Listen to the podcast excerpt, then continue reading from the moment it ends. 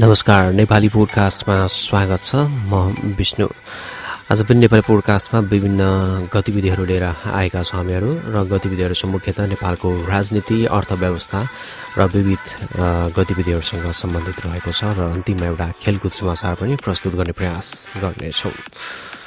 र अहिले नेपालमा चाहिँ स्थानीय निर्वाचन भर्खर एउटा चरणको चाहिँ सुरु समाप्त भएको छ। लगभग अब चितवनको मतगणनालाई अब त्यो थाती राखेर भन्यो भने र दोस्रो चरणको मतगणना अगाडि नै नेपालीमा अब नेपालमा नयाँ सरकार बन्ने अब तर्खर रहिरहेको छ।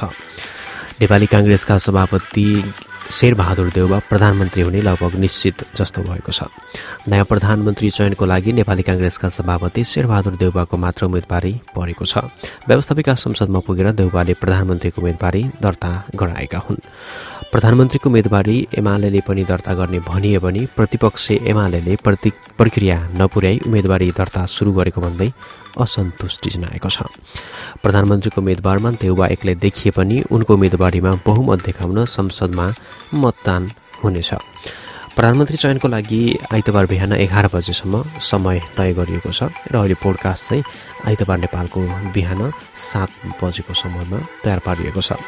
संसद सचिवालयले तय गरेको प्रक्रियाअनुसार शनिबार प्रधानमन्त्रीको उम्मेदवारी आएको हो। काङ्ग्रेस सभापति देउबाको प्रस्तावकमा प्रधानमन्त्री तथा नेकपा माओवादी केन्द्रका अध्यक्ष पुष्पकमल दाहाल प्रचण्ड रहेका छन् भने समर्थकमा नेपाली काङ्ग्रेसका वरिष्ठ नेता रामचन्द्र पौडेल नेपाल लोकतान्त्रिक फोरमका अध्यक्ष विजय कुमार गक्सदार रहेका छन्। यस्तै समाजवादी जनता दलका अध्यक्ष प्रेमबहादुर सिंह अखण्ड नेपाल पार्टीका अध्यक्ष कुमार खड्का र नेकपा संयुक्तका नेता जयदेव जोशी पनि समर्थक रहेका छन्।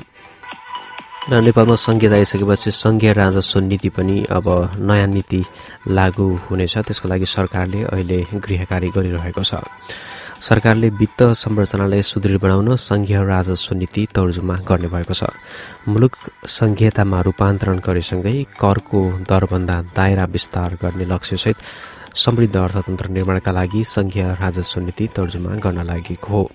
जसले प्रदेश र स्थानीय तहलाई आवश्यकता अनुसार वित्तीय स्रोतको निश्चित हिस्सा आत्मनिर्भर ढङ्गले जुटाउन सक्ने गरी राजस्वको दायरा विस्तार गर्नेछ। नीति मार्फत राजस्वका दरहरू स्वयं निर्धारण गरी सक्षम बनाउने सरकारको दावी रहेको छ। र आर्थिक समाचार एनआइसी एसिया क्यापिटल लिमिटेडद्वारा निशुल्क डिम्याट सेवा सुरु गरिएको छ। एनआइसी एसिया क्यापिटल लिमिटेडले नयाँ ग्राहकहरूको सुविधालाई ध्यानमा राख्दै विशेष शुल्कमा डिम्याट सेवा सञ्चालन गर्न ल्याएको छ। यो सुविधा अन्तर्गत ग्राहकले एनआइसी एसिया क्यापिटलमा निशुल्क डिम्याट खाता खोल्न सक्ने साथै प्रथम वर्षको डिम्याट खाता सञ्चालन शुल्क पूर्ण रूपमा नलाग्ने व्यवस्था गरेको छ। एनआइसी एसिया ब्याङ्कले देशभरि रहेका एक सय पन्ध्रभन्दा बढी शाखाहरूबाट निशुल्क डिम्याट खाता खोल्न तथा सञ्चालन गर्न सकिनेछ। एनआइसी एसिया क्यापिटल सूचना प्रविधि तथा विशेषज्ञताको उच्चतम प्रयोग उच्चतम प्रयोग गर्दै लगानीकर्तालाई पुँजी बजारमा सबल र सुसूचित भई लगानी गर्न प्रोत्साहन गर्दै आइरहेको छ।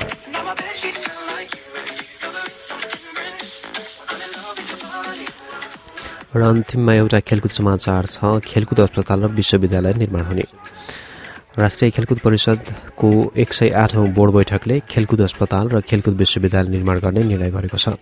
सातोबाट स्थित अन्तर्राष्ट्रिय खेलकुद परिषदमा राष्ट्रिय खेलकुद परिषदका अध्यक्ष युवा तथा खेलकुद मन्त्री दलजित श्रीपालीको अध्यक्षमा अध्यक्षतामा शनिबार बसेको बैठकले उक्त निर्णय गरेको थियो। बैठक चाहिँ हिजो बसेको थियो। बैठकले खेलाडी विशेष सुविधा कार्यविधि दुई हजार त्रिहत्तरका सम्बन्धमा सम्बद्ध पक्षसँग सहमतिले कार्यान्वयन गर्न प्रक्रिया अगाडि बढाउने तथा राष्ट्रिय खेलकुद परिषदको केन्द्र प्रदेश र स्थानीय तहको संगठन संरचना तथा व्यवस्थापन तालिका दुई हजार चौहत्तरलाई पुनरावलोकन गरी मन्त्रालयमा पठाउने निर्णय भएको छ। बैठकले राखेपका नवनियुक्त सदस्यद्वय अर्जुन बहादुर केसी र सुनिल सुदिल शाहीलाई स्वागत तथा बधाई ज्ञापन गर्दै निवर्तमान सदस्यद्वय शिवबहादुर बस्नेत र नारायणप्रसाद पौडेललाई पनि आफ्नो कार्यकालमा पुर्याएको योगदानप्रति धन्यवाद प्रकट गरेको छ। त्यस्तै सातौँ राष्ट्रिय खेलकुद आयोजनाको प्रगति समीक्षा सम्बन्धको आर्थिक पक्षमा पन्ध्र दिन भित्र पेस कि फर्चुट गराई यथार्थ खर्चको वितरण विवरण पेश गरी नपुग रकममा गर्ने निर्णय गरेको छ। बैठकमा सातौँ राष्ट्रिय खेलकुदलाई सफलतापूर्वक सम्पन्न गर्न गठित विभिन्न उपसमितिका कार्य प्रगतिका सम्बन्धमा पनि समीक्षा गरिएको छ। यस्तै बैठकले आठौँ राष्ट्रिय खेलकुद हालकै संरचना कायम रहेको अवस्थामा मध्यपश्चिम चालमा गर्ने निर्णय अनुमोदन गरेको छ। ओके आजको ने नेपाली पोडकास्ट चाहिँ यति नै। हामी फेरि नयाँ गतिविधिसहित उपस्थित हुनेछौँ। त्यति बेलासम्म मलाई बिदा दिनुहोस्। नमस्कार।